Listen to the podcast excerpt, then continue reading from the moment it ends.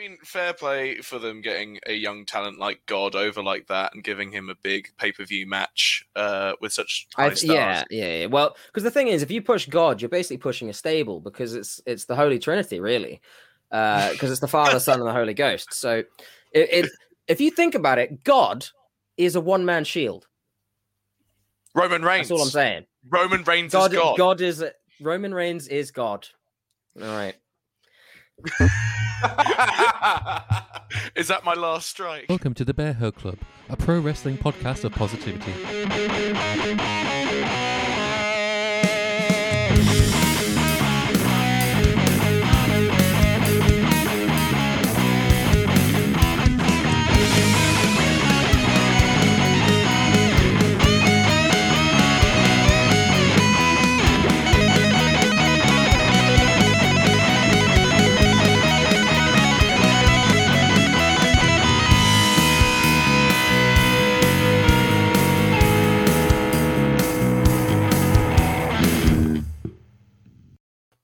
Hello, welcome to the Bear Hug Club podcast. I am your host and only host, Garrett, and no one else will be joining me. Ah, ah. Sorry, man. I Hey, just had to come Boo. crash How your you party. doing? I'm good, boo. How you are doing, you? Greg? Well, uh, it's fine as long as it's only you and no one else. That's fine. Well, well, well. Looky what we have here. Hi, What? Hi, Garrett.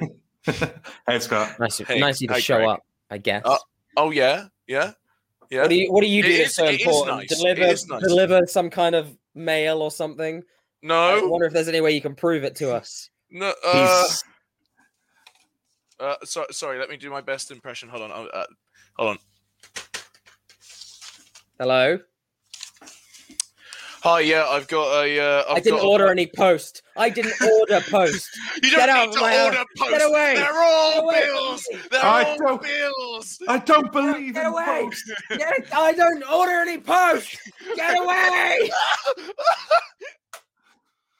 Hey, uh, hey, Mr. Postman. Mr. Postman. yes. Where's Where's my title? Where's your title? Ah, you know, uh, I I had it, but it was stolen from me. Um, Uh-huh.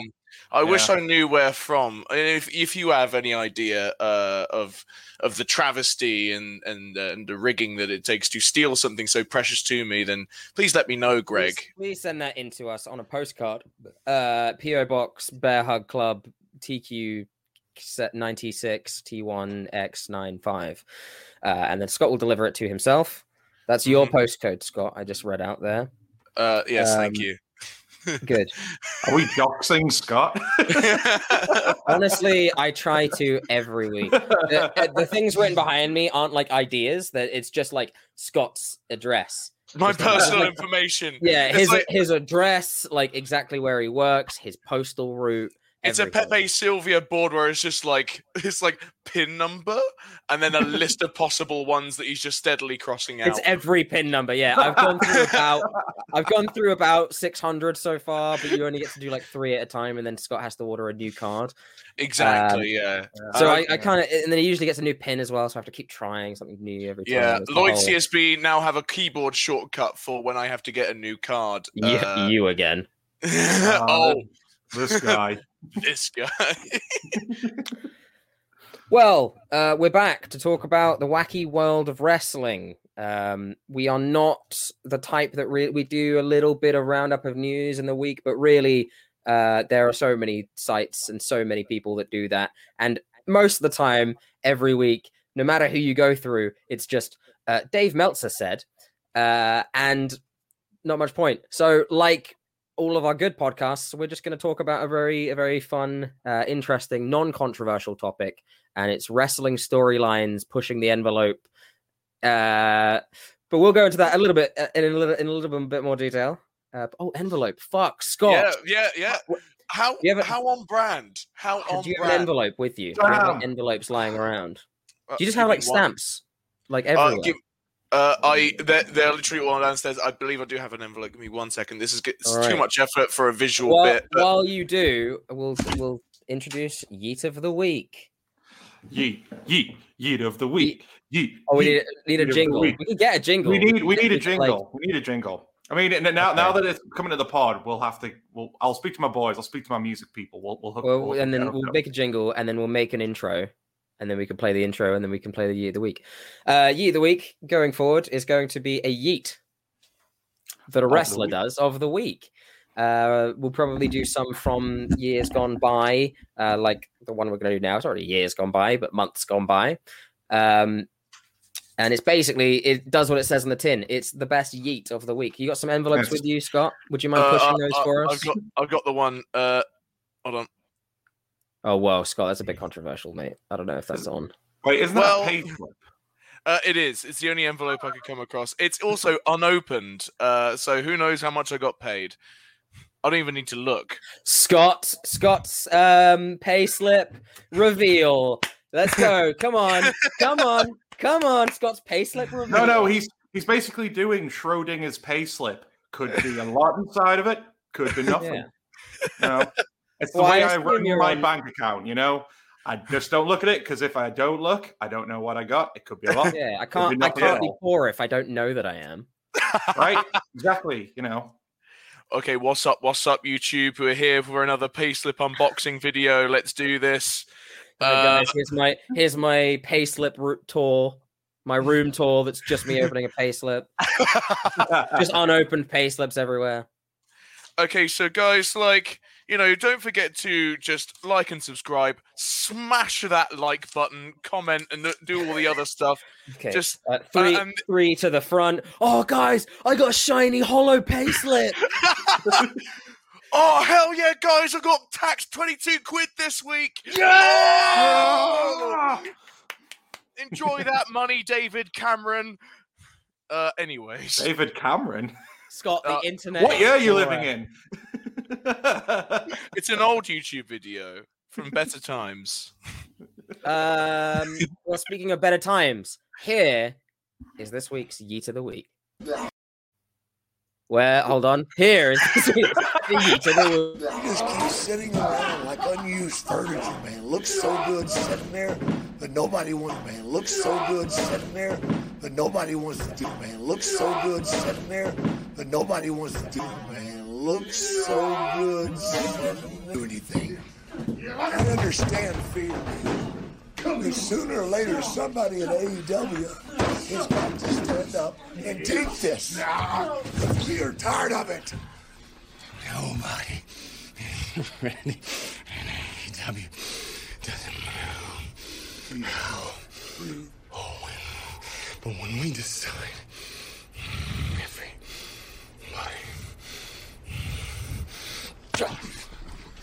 See, I told you. You happy? ah, I think because it's, it's it's firstly like some of the best like throwing of enhancement talent you could ever do, but Hmm. the but the just like fucking office style like. So anyway, uh, it was so good, and and when he comes in like out like blown up, we're just like. That may be the best fucking promo ever. Just I want ever like because Lance Archer is actually great. Like he can talk, and he's also got you know Jake the Snake Roberts are there to talk for him. He can fucking go. When I knew he could go was um we talked about it before, but like uh, he had a match with Ospreay in the G1, and I I was like, all right, cool. I'm I am now a Lance Archer stan. Um, but like fucking every I want every promo to just be like.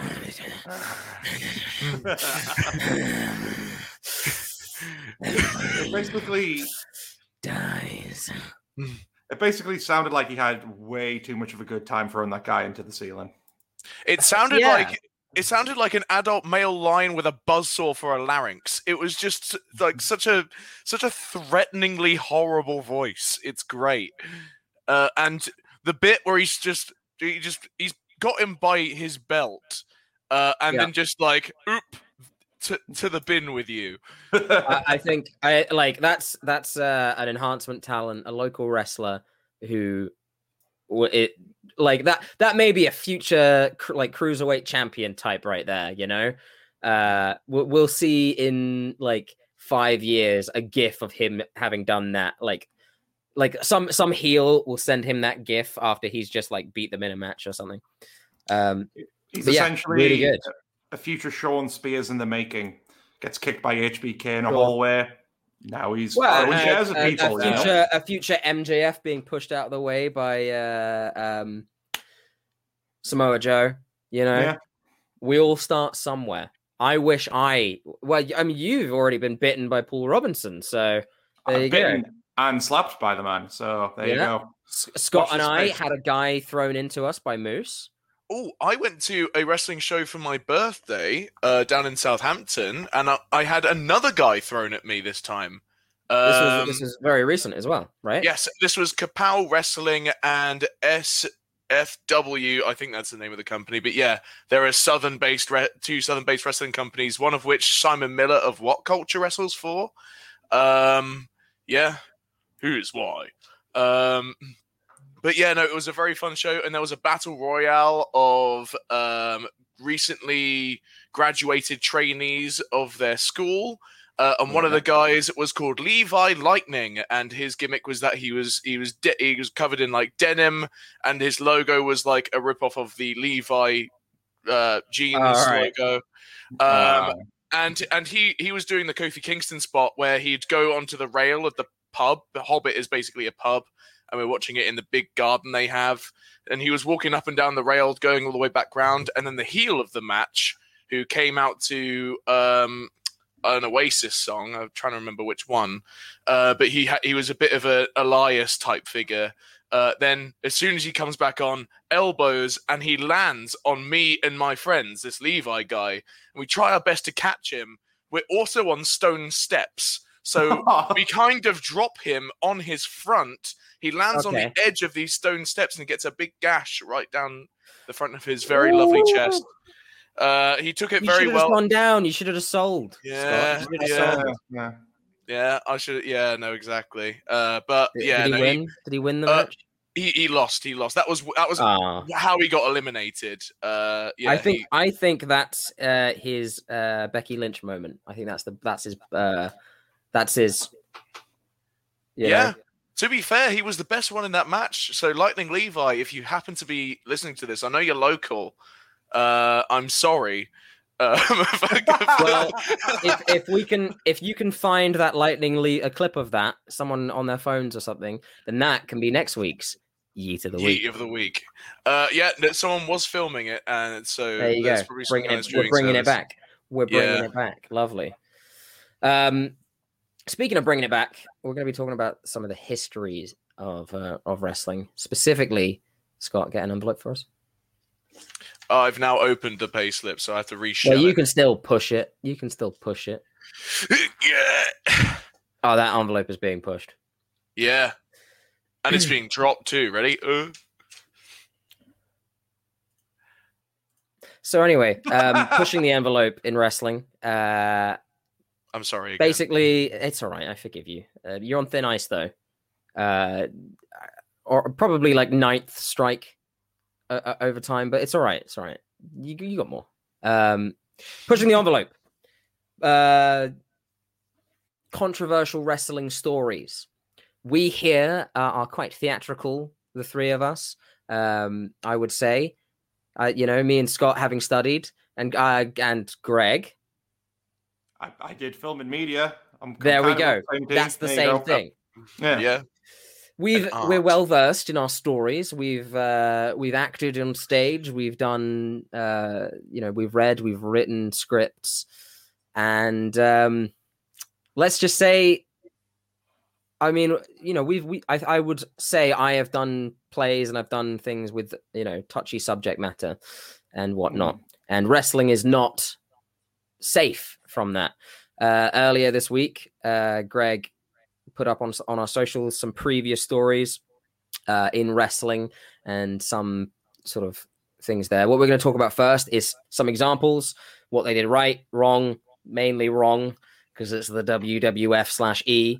Uh, and then we're going to go on to some potential stories, what we could do in the future, and do we think that wrestling is mature enough to be able to have these conversations? Uh, research for this is very interesting because I, I seem to find a very specific uh, uh, uh, of course, the easiest way to kind of research for this is just by putting into Google, as I did earlier, top Mhm. 10 most controversial wrestling storylines. Believe it or not, they're all from the same company, mostly. Oh, yeah. I'm Yeah. gonna guess. Yeah. Ooh. Oh, New Um, Japan, WCPW. Um, uh, Ring it- would of it be the WWE by any chance? Would it be the Big Dub? Uh, it is, and it's also, for the most part, actually, all of it happens in the span of about 10 years in a very specific era. But I Hmm. wonder hmm, when it might Hmm, be. I wonder. Oh, tickle your little brain waves. What, how, when could it be? Uh, yeah, yeah, it was the it was a bloody attitude era. Like literally, th- I think three of these happened within one year of each each other. The top ten Yeah. list I had from Bleacher Report, and then another one I had from What What Culture, and then another one from uh, like ESPN have a list as well. Um, but I yeah, I saw a good one which was by the I think it was by Sports the maybe, and it was like it was it was twenty, but it was like ten times it was like it backfired essentially, and then ten times the controversy controversy actually worked. Um, So it was. I mean, the stuff that worked, it was a bit like stuff like um, when there was two Earl Hebners in that Hulk Hogan Andre the Giant match. So it, Sure. it, it it did lean more into the light side of stuff, and then like, but the ones that didn't work, it was obviously the really bad stuff that didn't work. Yeah. Mm. Yeah. Um, well, one of the first things we're going to talk about is one of the most infamous. We're going to be talking about the famous uh, uh, Pillman with a gun episode. Uh, this was during the Attitude Era, during the Attitude Era, as it had just taken hold, running rampant, and we had Pillman versus Stone Cold, which culminated in in uh, in a segment in Pillman's home with a gun. Uh, would you mind showing it for us now? Indeed, here we go. Notwithstanding your bravado, do you feel a hostage? You feel like you're a hostage in your own home tonight? Ah! Steve is a dead man walking because when Austin 316 meets Pillman, Oh my nine god. millimeter gun, Oh my god. I'm gonna play his sir is straight to hell. Steve Austin's out there now, man. What? He's been making his way around all the way to the back of the house, screaming and yelling. Pillman's got this pistol out, and I don't know what the hell is going on here. This is ridiculous. Pillman's got this. Um, what the? What the hell is that? Somebody call the police. It's Austin. Get out of there, Steve! Don't go in there! Don't go in there! Uh, yeah, it's a bit it's a bit ridiculous, I think, overall. However, this this was during the era when that shit was almost I mean, cool. Mm. I mean, think think of it like Very this. cool. I think even back then, you know, kayfabe still had was still just about kicking. There would have still been some people watching this that would have thought wrestling was legit, and I think there would have been that small percentage of people that saw that happening and thought, "Oh Jesus, Pillman has actually just tried to like like ice Stone Cold. He's legit just trying to shoot him." Well, my favorite my favorite part of it is like um he doesn't exactly have a holster or anywhere to hide the gun. So the so the interviewer probably just had him had him like like it's on it's on his lap. The interviewer can clearly see the gun. It's just like, so how you doing, Pillman? And it's just like, fuck, uh, Stone Cold. Um, I, I do think I do think, and I have a prop ready for it. I do think the best line is like, you know, Stone Cold. Uh, Austin 316 is about to meet Pillman 9 millimeter. That's some good shit right there. it's good. It's really good. it's good. I feel like if the emphasis was put more on that, I would have enjoyed it more. Um, Two things Like- I also like about that clip. Very sorry, Garrett. sure. No, no. The blanket that is currently co- that covers Pillman's lower body, like he's getting all snug and cozy for the night. and, it's just- and then, and then I I can't remember who it is, but bless the woman behind him who starts the clip giving him just a comfy back massage, and then just like ends it just like like about this far away, just be like oh oh, and then just still keeping her hands in that position, just hov- hover handing it practically. Or maybe, maybe if she's given a good massage, she'll calm down and put the gun down. You know, yeah, yeah. like Well, that's all it was. It was just trying to calm the Yeah. nerves. That's probably where the blanket came from too. Yeah, Just. Well, yeah, keep so Pillman cozy. The the problem is with um, if they were to do this in your Southampton local wrestling, it might even go over better because it's you know a little bit more chill and people know it's a Mm. joke. However, this is on national television to children. Yeah, uh, the like- USA Network, in fact. So they like did Greg- obviously have to try and square this with them, um, Mm. and they ultimately said, "Okay," begrudgingly. However, I think originally she was actually supposed to take a bump from Stone Cold. I think it was supposed to be even more brutal. Oh, his wife was meant to take a bump. I believe so. That's what I'd read. Um, but you know, they still had to issue an apology after the fact anyway. Obviously, because it was Brian Pillman with a gun. Uh, Yeah. uh, we- we'll we'll issue an apology for Grod with a gun uh, next episode. Nine millimeter Glock. Uh, it doesn't even it doesn't even cock properly. Hold on. There you go. Ah, I was gonna say with, with that bit there, like if that was any of us in that situation, we'd go to him, the gun in the clip would just drop out the bottom. the, the barrel would just like fall off the end. it just falls into bits as you hold it. you fire it and a big flag comes out. Says bang. or just sorry. Sorry. I, I, um, well, it's like Greg said. People fully still believed in kayfabe. This is before, um, the like the big exposing in- incidents of uh kayfabe, and I, I'm pretty sure I remember, um, like. I, I I remember there was just like a serious fan backlash. It was like people upset genuinely in the crowd, and you could we look back on it and we're like, oh yeah, they just cut the footage, but then you can still hear the sound still there, and they fade it out. Uh, uh, looking back, you're like, okay, the editing isn't great, but people Yeah. fully believed this stuff at the time, so oh yeah. I mean- scary, really. I mean, here's the thing about that clip. It was it did make riveting TV. I bet people were fully gripped in watching that. I think I, I reckon there were, probably was a lot of people that thought it was just a massive cop out that the screen all of a sudden just went fuzz fuzzy like oh no Yeah. what's going to happen now because i'm pretty sure there is like an extra bit where there's like i mean i think it's like after a break they show more of the fuzzy fudge and i think you do hear gunshots just to try and keep adding to that tension but then eventually it cuts back and it's it's all just been Mm.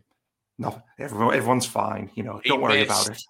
he, He missed, Um, well, speaking of kayfabe, we are now going to go to an era where kayfabe was definitely a little bit more uh, prevalent, uh, and this would be Jerry Lawler uh, and and Kaufman way back when on on Letterman. So let's just go to the clip, clip first, and then we'll talk about it. My father said, my manager said, they all said that I had a right, I could have gotten a lawyer and I could have sued you for what you did, and I didn't. And I just, all I want is an apology. Even you asked me last time I was on your show if I, if I was uh, going to have a That's right, lawsuit, and I yeah. could have sued you. I could have sued you for everything you're worth. Well- and I didn't because that's, I'm not that kind of a guy. Yeah. You know what? Uh, kind of a guy are you? No, you're not the kind of guy you're. you're I'll just be over here. Uh, we're going You know, to as far as I'm pause here for concerned, you know, station I- identification and get the hoses out no, here. No, no. you can't say no.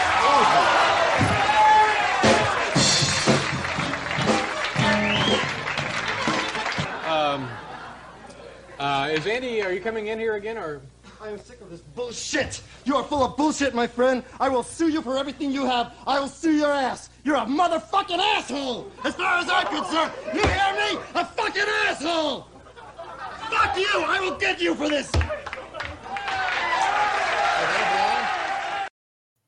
the slap heard Uh, across america Wonderful. Yeah, I mean, just just solely from like at the time that kind of language as well on TV is not. I mean, Letterman's yeah. late, right? Oh, Letterman's yeah. Like- the the ten o'clock to twelve spot, ten to eleven or something.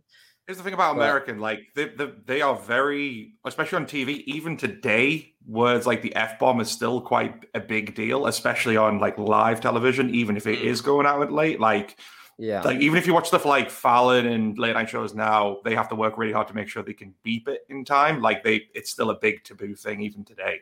Yeah. It's such a surreal clip, isn't it? It looks like a spoof. It looks like um, it looks like a a comedy show doing a skit, but they like purposefully make it look really old, and they do all the costumes and stuff. It it it doesn't seem real looking back now, but you can tell by the age because look at how Jerry Lawler looks and sounds. That must have been years ago. Yeah. yeah, yeah.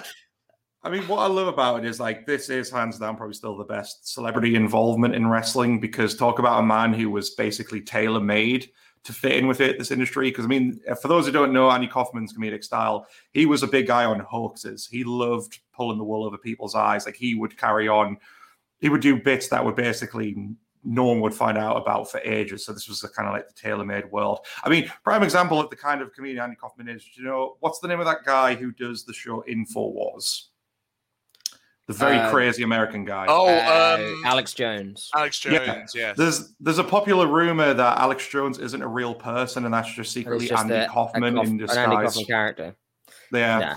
But No, But no, I like, wouldn't be people think surprised. it's That- that's a bit- Andy Kaufman as Alex Jones. That he's not been, he's secretly not been dead this whole time. And that's another rumor about Andy. People don't think he's actually dead. You think it's all a bit again. that's a bit. Yeah. yeah. I mean, yeah. I would I would love to be uh, at the at the point of doing bits where people think that my death is a bit. yeah. Uh, I would love that. That was his career. I mean, that's what he was all about. He was just Yeah. about completely pulling people's legs, but taking it to the extreme, which is why I guess wrestling was the perfect fit. Not only was he a Yeah. fan, but he he he, kind he was obviously knew that oh, this whole thing's just a work. Genius! I'm in. Like let's let's do it. And I think that's why it was controversial at the time. I mean, people because people thought this was real, and it wasn't even until way after his death that they found out. Oh no, him and Lawler are friends. It was all just a complete bit. Yep. Um, yeah, I think that's one of the points where a, a fairly controversial thing at the time. Now, like you say, that wouldn't be very controversial. However, uh, this is one of the times where I think it worked, and it was it was really good. Um, obviously, there was a bit where uh, Lawler broke Kaufman's neck, uh, hence the brace there. Did you Um, ever have you heard the, like the full story about when that happened in that match? So like I think they kind of obviously worked out they were going to do it, and um, basically Lawler Lawler did the pile drive. I think the plan was they were eventually going to get Andy out to the back, like but still kind of sell that he broke it. But Andy wouldn't get up off the ring, so Lawler was like, "Well, what's going on?" The referee came and went. Andy's just said, "Get him an ambulance," and Lawler was like, "That's like too expensive. That's so much money. We're not going to do that." And he goes back to Kaufman, and the referee comes back and goes. Andy says he'll pay for it. So they had to basically last minute get an ambulance to come in. and Kaufman lay there the entire time just selling this whole thing until the ambulance came and took him out of the arena. That's how dedicated he is to the bit. All right, I mean that's fully sold me that he's willing to like. Nah, that's that's a that's a pile driver. That was a sit out pile driver. Yeah. I'm I'm I'm staying down. I'm selling. All right. Well, now we move to something uh less great. Now, oh, this roller coaster of an episode. when I we wish think we about had deities, when we think about like the pinnacle, right? The deities of wrestling, you know, only one man comes to mind, and that's that's Vinnie Mac. That's Vinnie Mac himself, but but uh but there was one man above Vinnie Mac, and he didn't like that. Play the clip. Oh, oh no, I love this. He is the, uh, let's see how, he has many names. Let's try, he's the holy roller. Oh boy. He's the hipster from heaven. He's uh, the man upstairs. From the kingdom of heaven, please welcome God.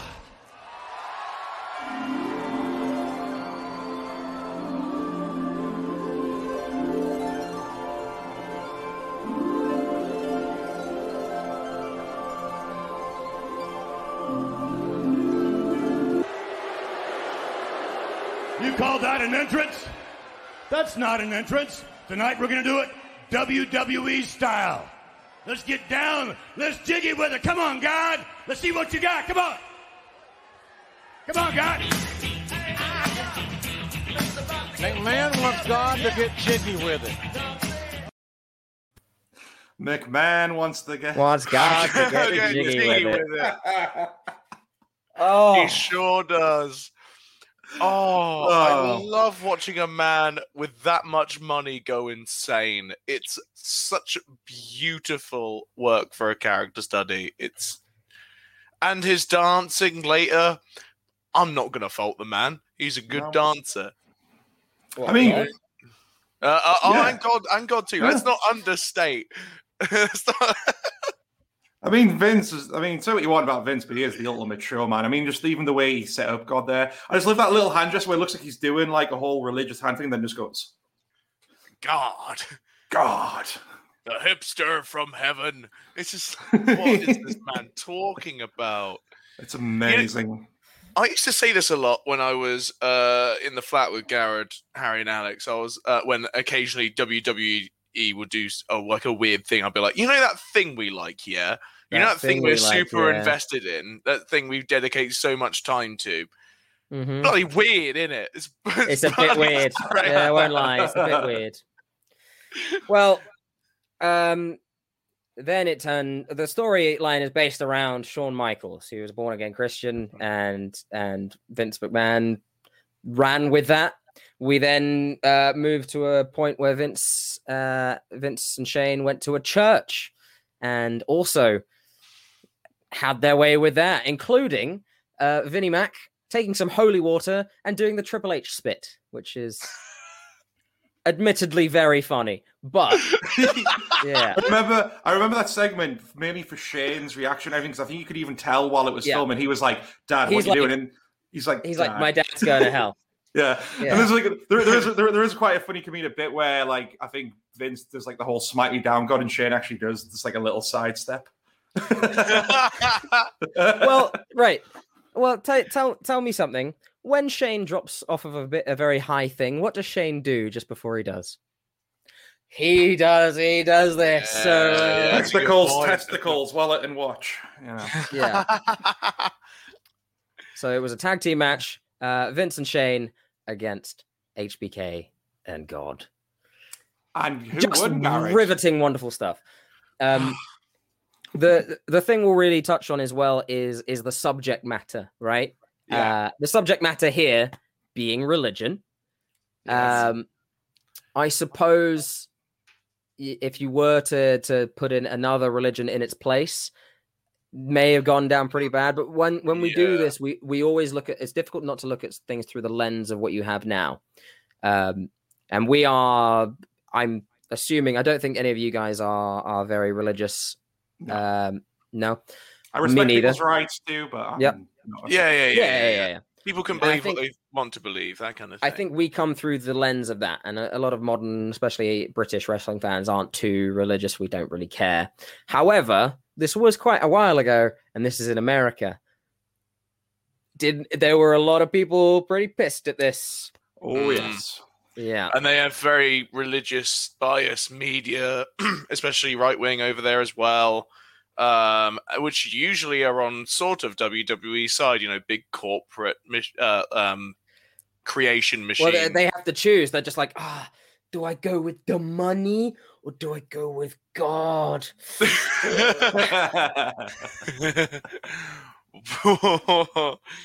I mean, fair play for them getting a young talent like God over like that and giving him a big pay per view match uh, with such high stars. yeah, yeah, yeah. Well, because the thing is, if you push God, you're basically pushing a stable because it's it's the Holy Trinity, really, because it's the Father, Son, and the Holy Ghost. So, it, it if you think about it, God is a one man shield. Roman Reigns. That's all I'm saying. Roman Reigns God, is God. God is Roman Reigns is God. All right. is that my last strike? You're still in. You're still in. um but yeah we we we touch on a different different types of subject matter right with the the pillman stuff it's kind of this domestic violence type thing. It's also gun violence. Uh lawler kaufman really doesn't touch on anything. It's just two guys angry at each other. So for me that's an angle that doesn't i think for for the time it was pushing the envelope because it was a celebrity. But Yeah.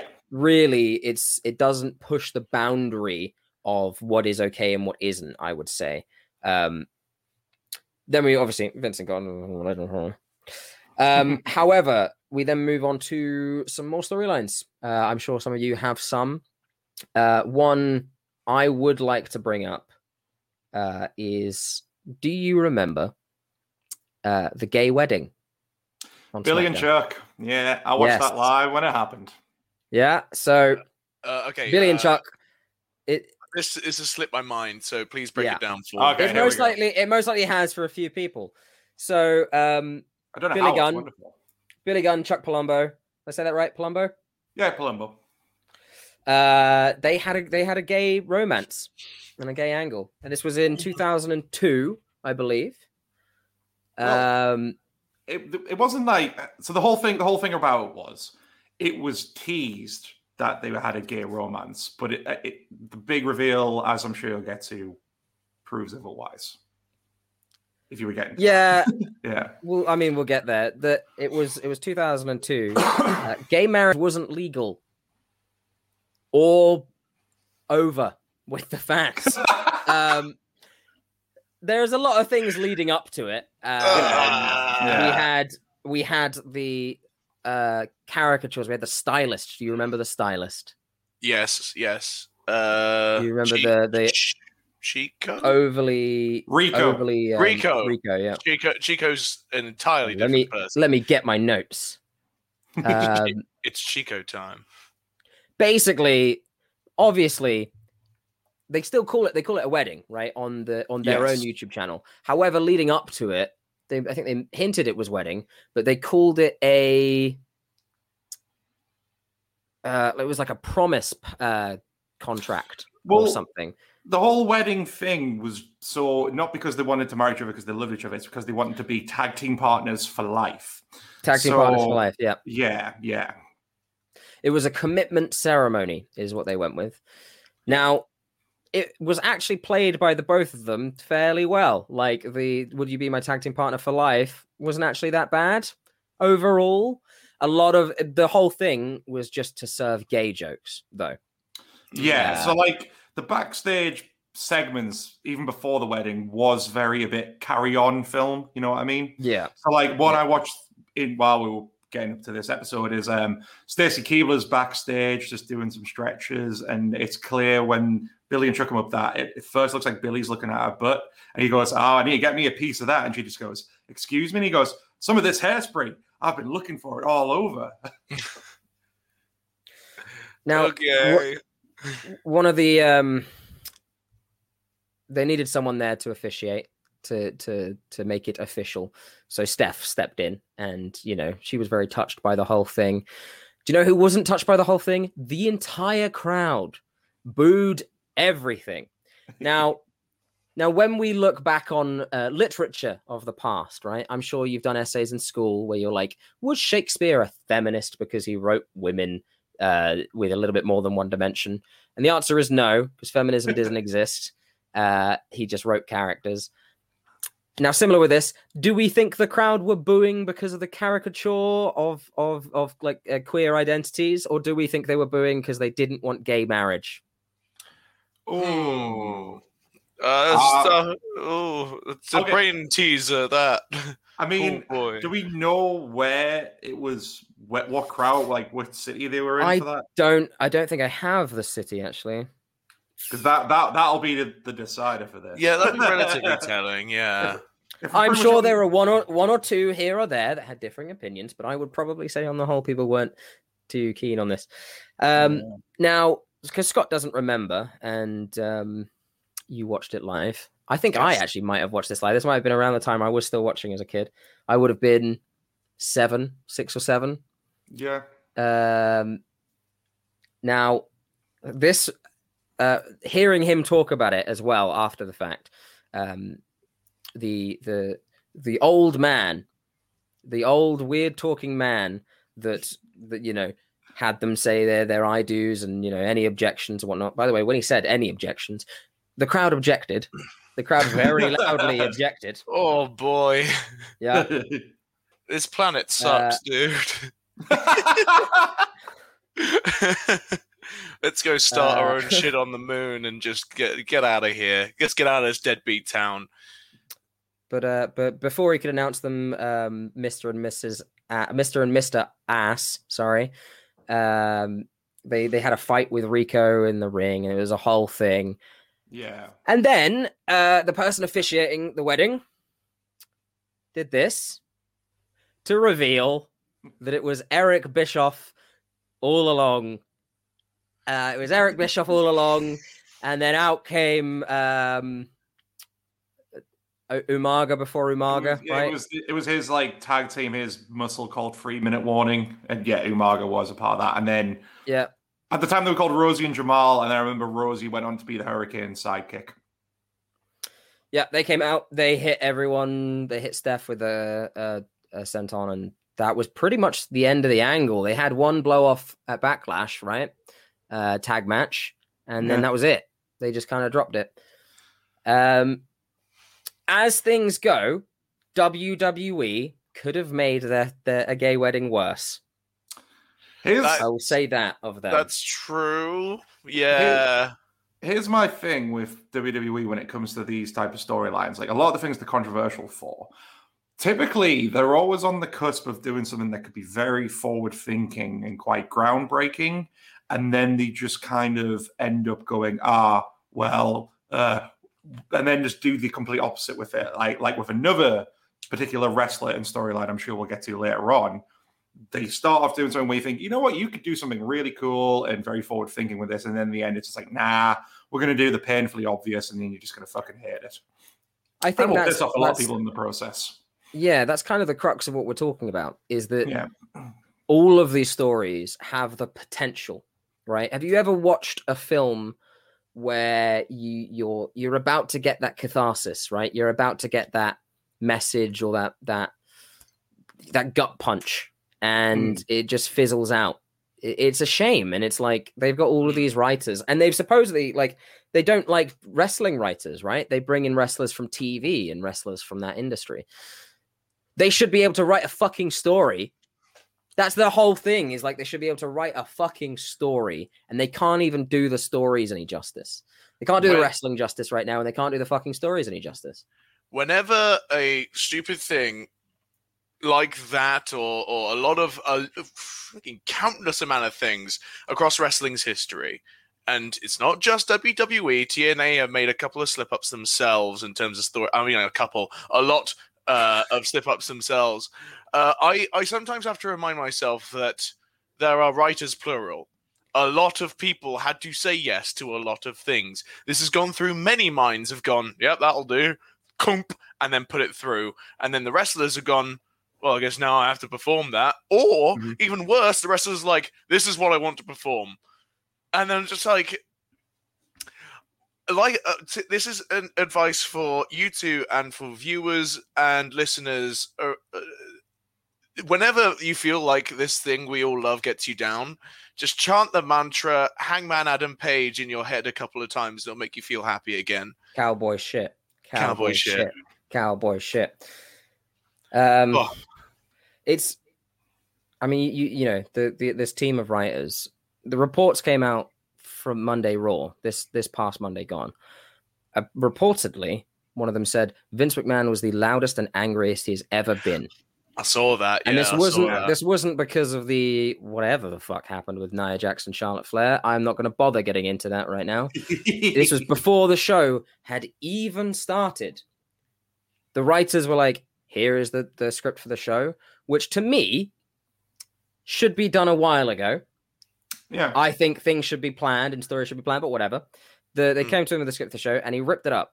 And then at like 6 p.m., when the show goes live at like what, 7 their time, that's when it went. They were like, "Yeah, okay, we'll go with this. He ripped up the first script, he ripped up the rewrite, and then they go with that. It's absolutely fucking batshit insane. Yeah, it's ridiculous. what- And and how and how if you've got a storyline that week, right, that is a touchy subject, like one of these, and you've got the guy at the fucking back going, "No, fuck that, fuck that, fuck that. It's, it's possible you'll lose some something there. You you may lose like a, a a a good angle. You may lose that little bit of um sensitivity you've given to that subject, that little bit of catharsis you're going to give to the audience. yeah, the necessary subtleties needed to pull something off like this. In The- the- such a, in such yeah in such like a Yeah. mm, What what he may be, what he may be doing is ripping off ripping off the bit with Chekhov's gun in it for later down the line. So when someone does turn heel or does a thing, you're like, why? Uh, and then it is like, well, we wrote we wrote about it. It was just fuck. It was ripped up. So whatever. It's painful. It's painful. Incredibly painful. I think what happened to the days when WWE actually did used to plan TV three weeks in advance and a pay per view. Like that was a formula formula that worked for them for so long, and then now all you hear is, is stories that scripts for Raw are always last minute. Like you hear quite often, like oh, it wasn't until like an hour before the show that went out. And it- I'm pretty sure we've heard stories like this before, where Vince has like literally had a fit over something in the script and just completely wrecked the whole thing. Do you, think, do, you think, do you think he's getting mad at the entire script, or do you think it's just one or two things and he's just completely going, no, we have to start again? I I think it's the latter. Honestly, I do. Um, uh, especially considering, like I said, the, the- the whole thing with him and the God storyline is a fantastic chapter in a character study uh, of this highly insane, incredibly rich man. Uh, And um, if if I I don't believe he has changed too much from those days. I believe he is censored himself. I believe he sat back. Uh, I believe that he's trying to give. Uh, I, I- believe in age. It- The fact that he's aging is a huge, massive fuck off issue for him. It was his Um, birthday recently, so I think he would have been more mad than happy. well, uh, How recent? How recently? Uh, It was like it was the day about- before Raw or something. It was, it was yeah, it very wasn't that long ago. I could just picture him like on his birthday, just in front of his mirror, going, "Just stop it, What- stop what- getting old." Just like tensing the whole time. if I tense, if I tense enough, I'll reverse a couple of years. However, it's not too late, I would say, to to tell some of these stories. Mhm. Um, does anyone have any other uh, things they want to bring up or any particular stories before we, we move on to what the, could the potential be? My main one, and this is kind of what I was alluding to before with uh, during the Billy and Chuck thing. Um, Yeah. Well, we've we've brought them up before, and we've had big discussions about it. Uh, obviously, the big one being Muhammad Hassan. Yep. Um, Yeah. So this is what I'm talking about. When the character was first introduced, and a lot of people forget this, they were actually trying to do something very forward thinking. So bear in mind, this was like 2004, 9 11 was still a very raw nerve in America. And they tried to bring in this character, and the, his whole thing was they were trying to get him sympathy because he's obviously been picked on for the color of his skin and his race, even though he wasn't related to anything that could have been linked to 9-11 you know it was just that typical american mass hysteria if anyone of a certain color must be a terrorist. And then they were trying to trying to introduce a character where it was like oh well i'm not those See, i'm just like a nice person. But then for whatever reason they just completely backpedaled it and then kind of implied he was a terrorist. It again it was something where they could have done something very forward very forward thinking and very ahead of the times and they just kind of went nah we, we, we can't do this we're gonna have to just make him a bad guy typical foreign heel you know It's like it, ev- anytime because I mean, what what do we think pushing the envelope is these days, right? Do we think pushing the envelope is just being a prick, or do we think pushing the envelope is that forward-thinking thing? Because right now, it's to me, it's like they push it a little and then they look it back up and then they just like put it away. But they don't want to. They don't want to send the en- me- the envelopes. I don't really get this metaphor, to be honest with you. Uh, yeah it's a it's a that's a real shame i i think um it's certainly a shame for the talent who was Yeah. who who took the fall for it.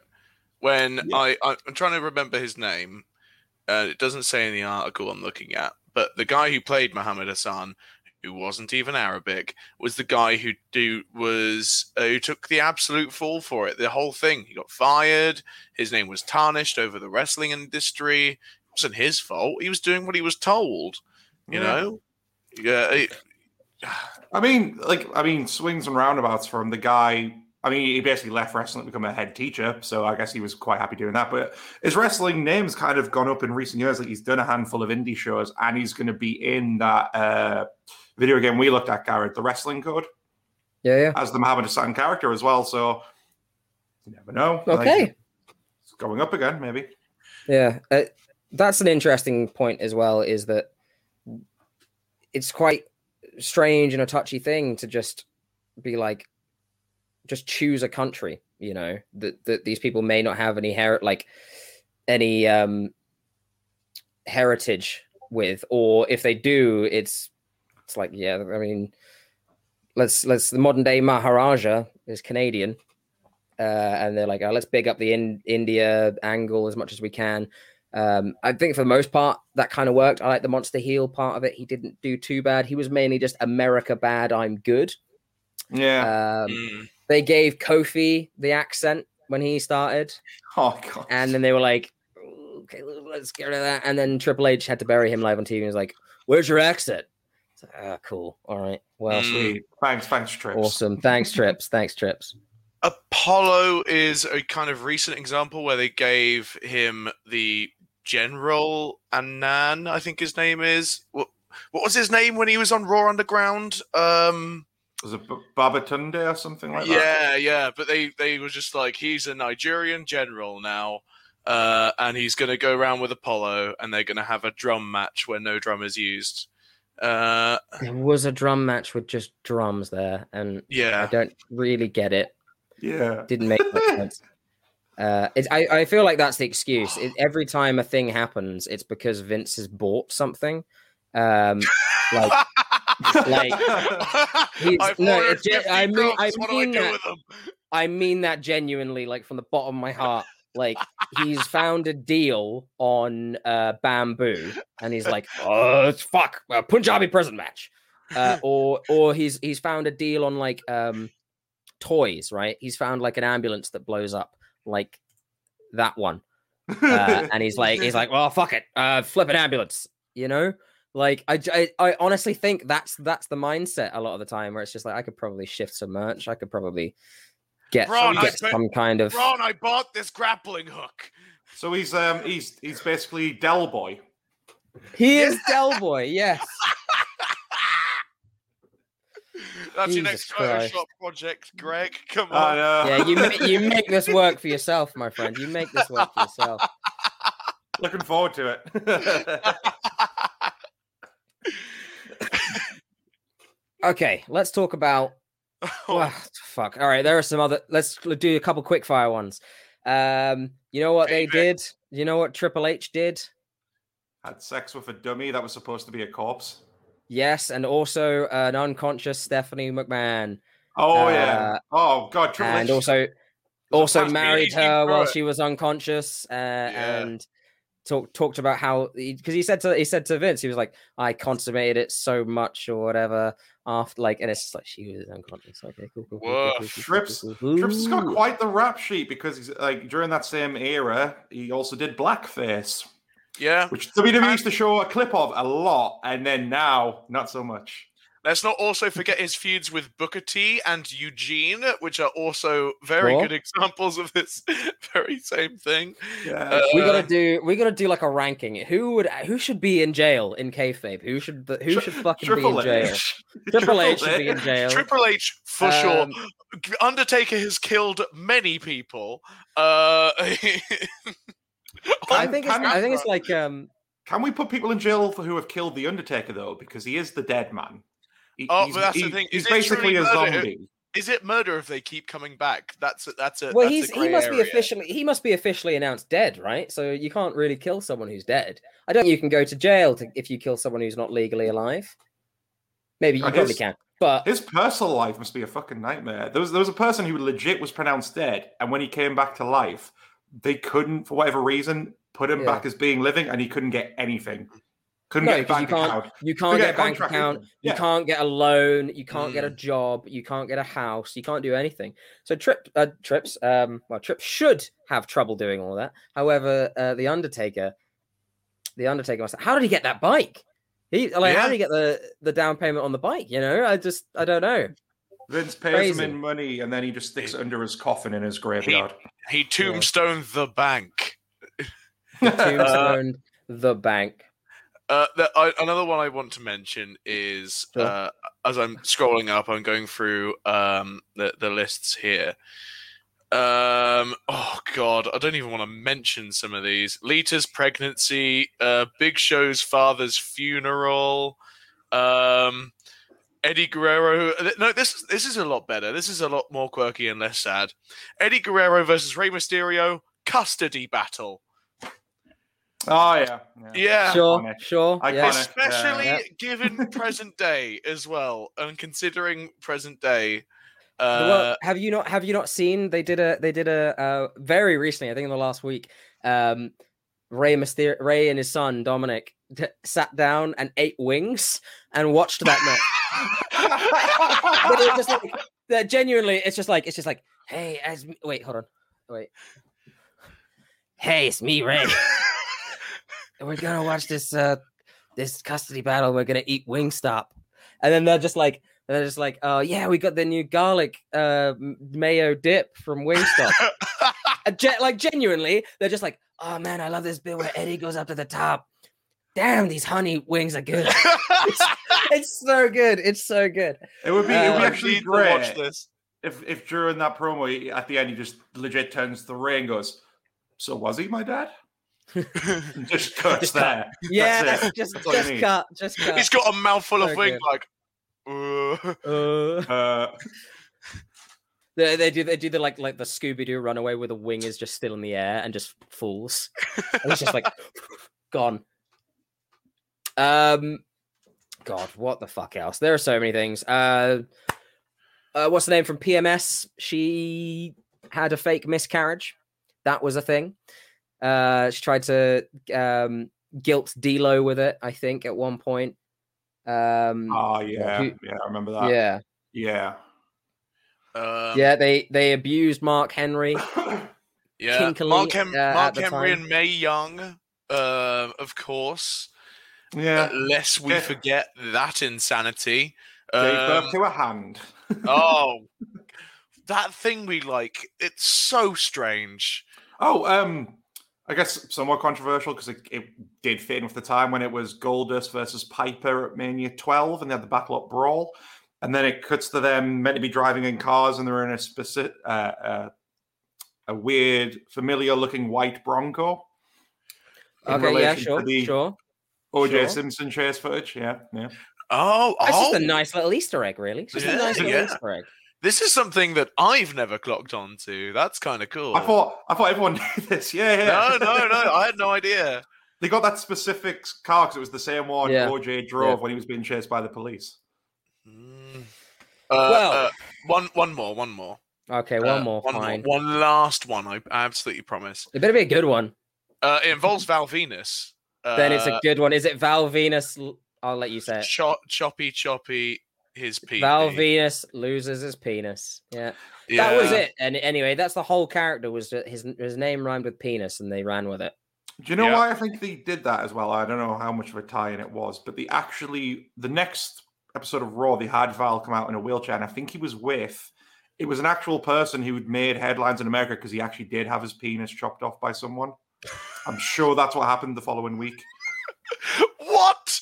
But then it must it must have been salt rubbing that guy's wounds because the whole bit of the that return angle is Val gets out of the wheelchair and announces that he he managed to shrink it enough so they missed.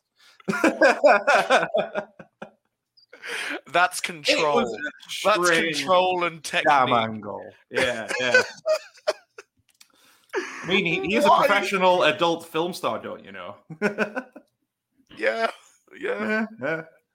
What? What is this thing that we like? Moving on. Moving swiftly on. Now we're going to talk about the future, the present, now then forever. No, now then together. I think it is now. Uh, they they they're going with.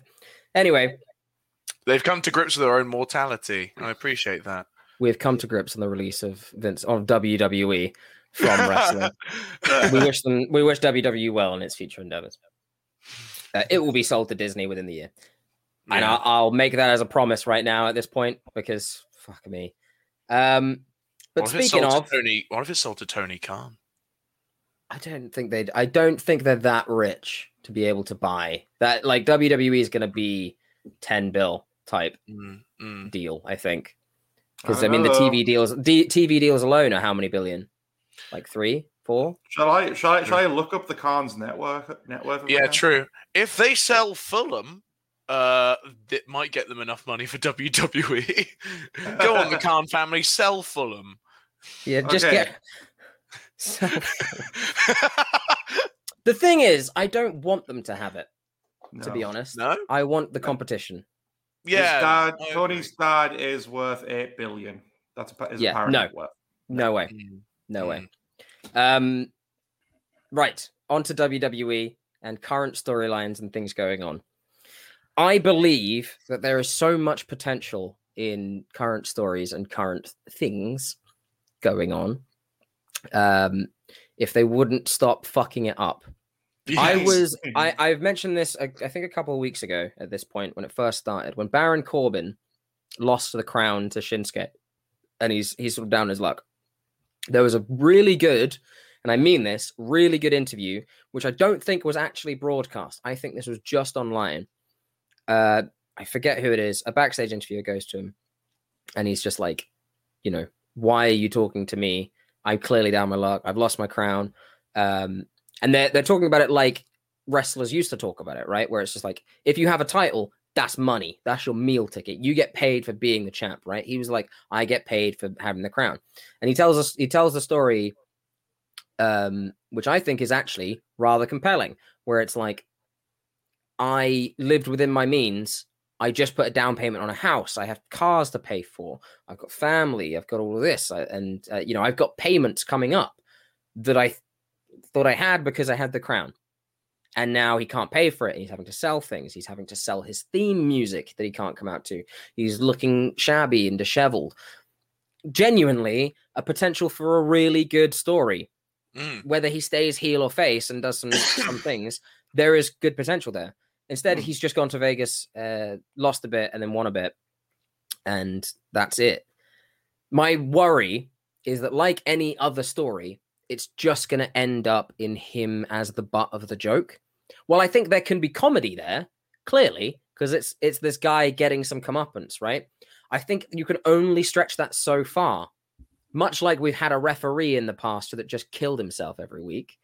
Uh, it gets it gets a point where it's like, how many times are you just going to make him shoot himself with a shotgun or hang himself? And I I genuinely worry that they're going to do that kind of thing with Corbin. Just there's potential. You don't have to go back to the to normal Baron Corbin. You can really play there. You can tell the story of a guy working back to where he was, or you know, without making it too much of a joke. But isn't he now happy Corbin? Hasn't he kind of moved past all this down on his luck kind of guy? Mm. Well- That's what it's kind of led to. It's because he like lost Summit Vegas and then he won Summit Vegas. Uh and it's just I just I feel like he'll either fall straight back into what he was or he's then going to lose a lot of money and he'll just go back to to this. I where would you go? Where would you go and what would you do with Baron Corbin? How would you book bum ass Baron Corbin, Oh, which is what they are actually calling him?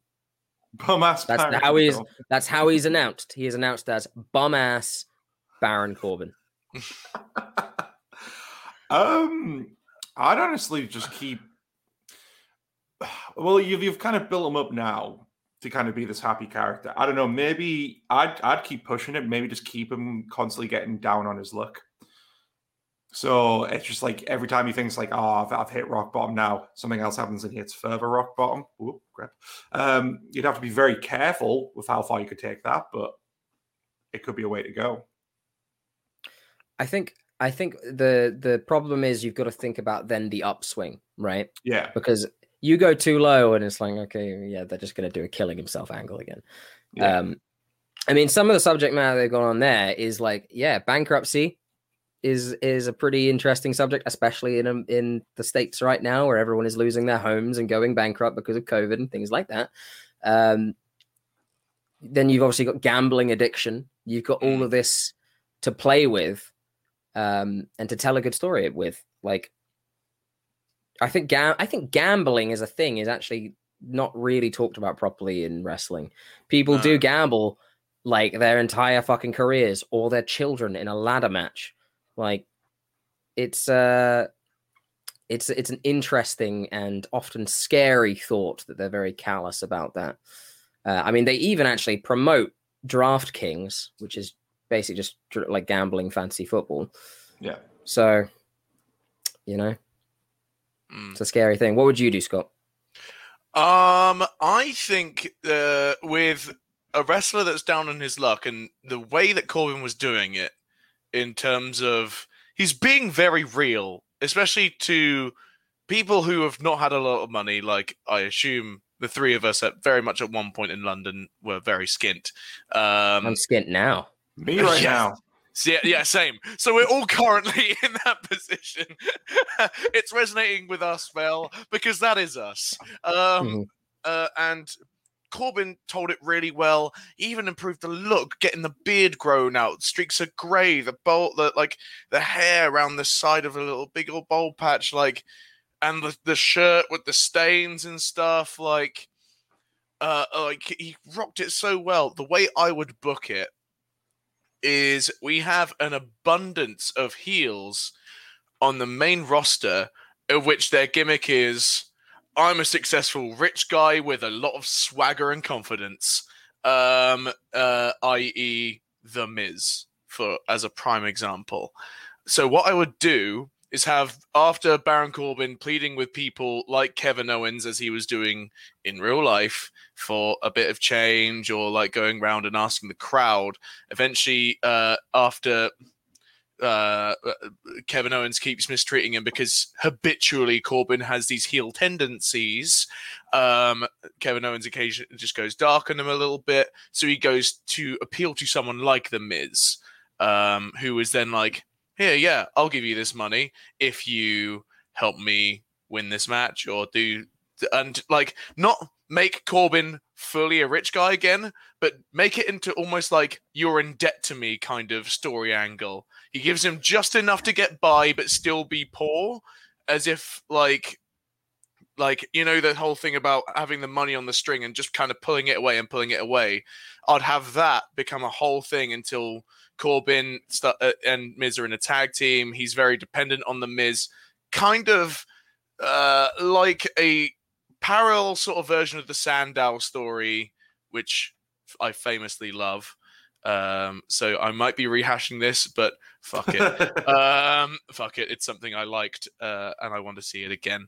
Uh, so um, yeah, just have it come to the point where Corbin's so dependent on Miz, but Corbin's getting over because he was over with us. Uh, and I guarantee there is a lot of people like us in the states as well. Um, so it, it it would be a thing where Miz will be jealous of Corbin getting over. Big Corbin face turn, and then you have a big a big blow off match. Uh, and yeah, keep keep it coming. Fi keep keep keep that goal of making it once again uh, be something in Baron Corbin's sight. So eventually, when he wins a title, it's like, Mhm. oh, he didn't need the cr- he didn't need the crown. He's he's he's made it now. He's got the title. He can actually have a big old paycheck to go with his name. So Yeah. that will that will make a title. Wi- when was the last time we had a title win with proper gravitas like that? You know what I mean? When it Title meant wins are- something. When someone Yeah. says that, like, I need this. yeah, I genuinely need this. Yeah. I really Yeah. like that idea. I really like the idea of him having to need a title. I think I think the idea of him um, you know, having to take money to do little jobs here and there is a really good way to turn him face in that you can have him do WWE would just have him eat dog food for money, right? Uh, They Yeah. already had him eat dog food before, but like they'd have him do ridiculous things. I think if they have him do more vile and vile things for money, to the point where he's like he just says like, "Yeah, I'm, I can't, I can't do this anymore. You've turned me into someone I don't want to be." Like that could end up being a pretty good face turn. where It's just Yeah. like, yeah, I'm not gonna take, I'm not gonna shoot Dominic in the head. Uh, you could you could probably turn him face there, and then eventually, you know, if the person he helped got the title he needs, um, and then he he realizes then he's actually under the boot. You know, he he's the reason he's in the predicament he is is because of people like that. That he works under, right? You're basically making a capitalism type allegory there. What I'm saying is Baron Corbin comes out with his manifesto. Um, and he basically does like a, a, a Jeremy Corbyn. Uh, he's a Baron Jeremy Corbyn, right?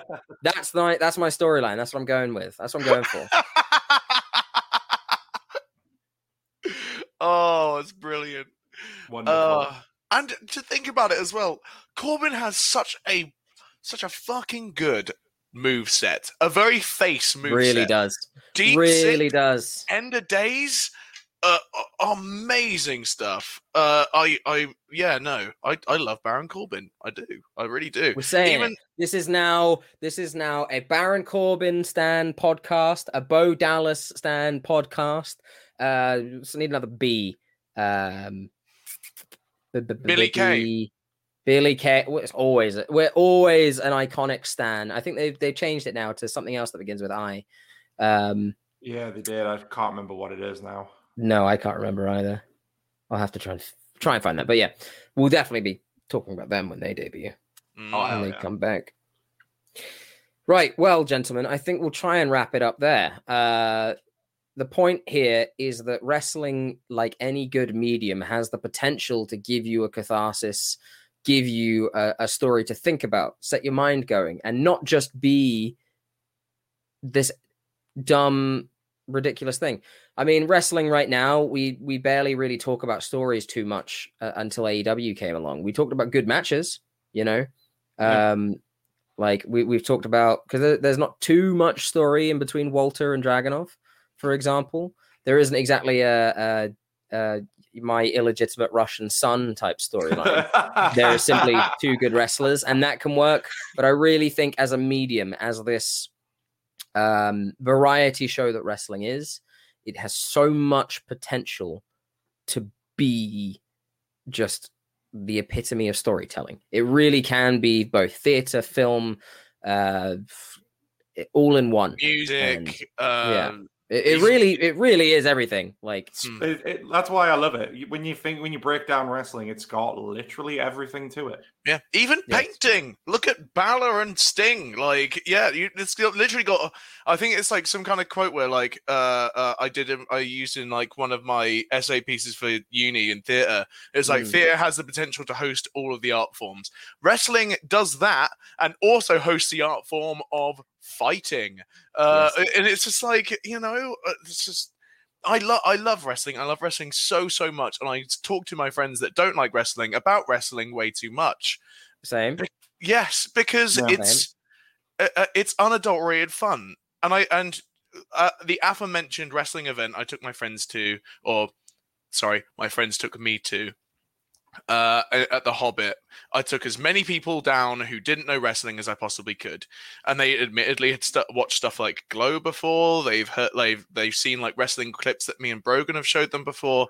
This is the first time they sat down and watched something live uh, and they were getting really into it. And Rob put down a very, very good quote, and he was like, "It's just like pantomime," and it Oh, really is. It really is. But I, in d- my I really opinion- don't think yeah. I really don't think people see that now. Um, Hmm. and or, or like it should be like a um, a military service that everyone goes around and, and looks at every different type of thing. There should be Yeah. like you haven't seen a movie, go see a movie. You haven't seen theater, go see theater. You haven't seen wrestling, go see some wrestling. Hmm. Um, but yeah, I think one of the biggest problems is that the the major leader in that right now is not telling good stories, and that is where we'll end it. Thank you very much for joining us. We have been the Bear Hug Club. Uh, let's get up the socials right now. You can find us at the Bear Hug Club podcast, Facebook and YouTube, Bear Hug Club Pod, Instagram, Bear Hug Club on Twitter.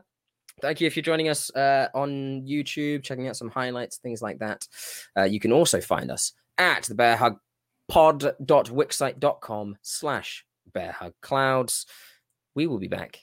Uh, not next week, the week after. Yes, week Um, off. um, and then Yeah. What we doing, Garrett? well, you see, it's coming to that time of year, and you know, I get very happy about that time of year. It's gonna be the fucking G1, baby. Oh, The G1 climax is coming. The best tournament in wrestling. The fucking Block A, Block B, round robin tournament. Winner gets a title shot at WrestleMania, at Wrestle Kingdom. Sorry, I nearly said blasphemy there. The Oh. bad one. Are they get a title shot at Wrestle Kingdom, which is coming up in January. I am so incredibly excited. I have no idea who is going to be in it. Um, it could be wrestlers from AEW. It could be people who've just been released from WWE. It could be people from goddamn Impact at this point. I am very, very excited. It could be that guy. It could be that. I wouldn't be surprised if Moxley is in it, to be honest. Moxley makes sense to me. Um, still working with them. Uh, it- I could be Punk. I don't think it will be Punk, but it very well could be Punk. I'll put a Um, fiver on Buddy Murphy. I'll put a fiver on that. Uh, it is Buddy Matthews now. Oh. Buddy Matthews. Buddy And Matthews. Slap him against Ospreay, please. Uh, Ospreay will not be in the G1. I'm sorry to say. Um, we but definitely know eventually, is in it. at some point, just slap yes, again, at yeah. some point they'll have a match. I bet. I my my guess is they'll probably have it in some indie promotion before they have it in in a big one. Mm. Um, but fingers crossed. Fingers crossed. I'm excited for that, and we'll see you in two weeks.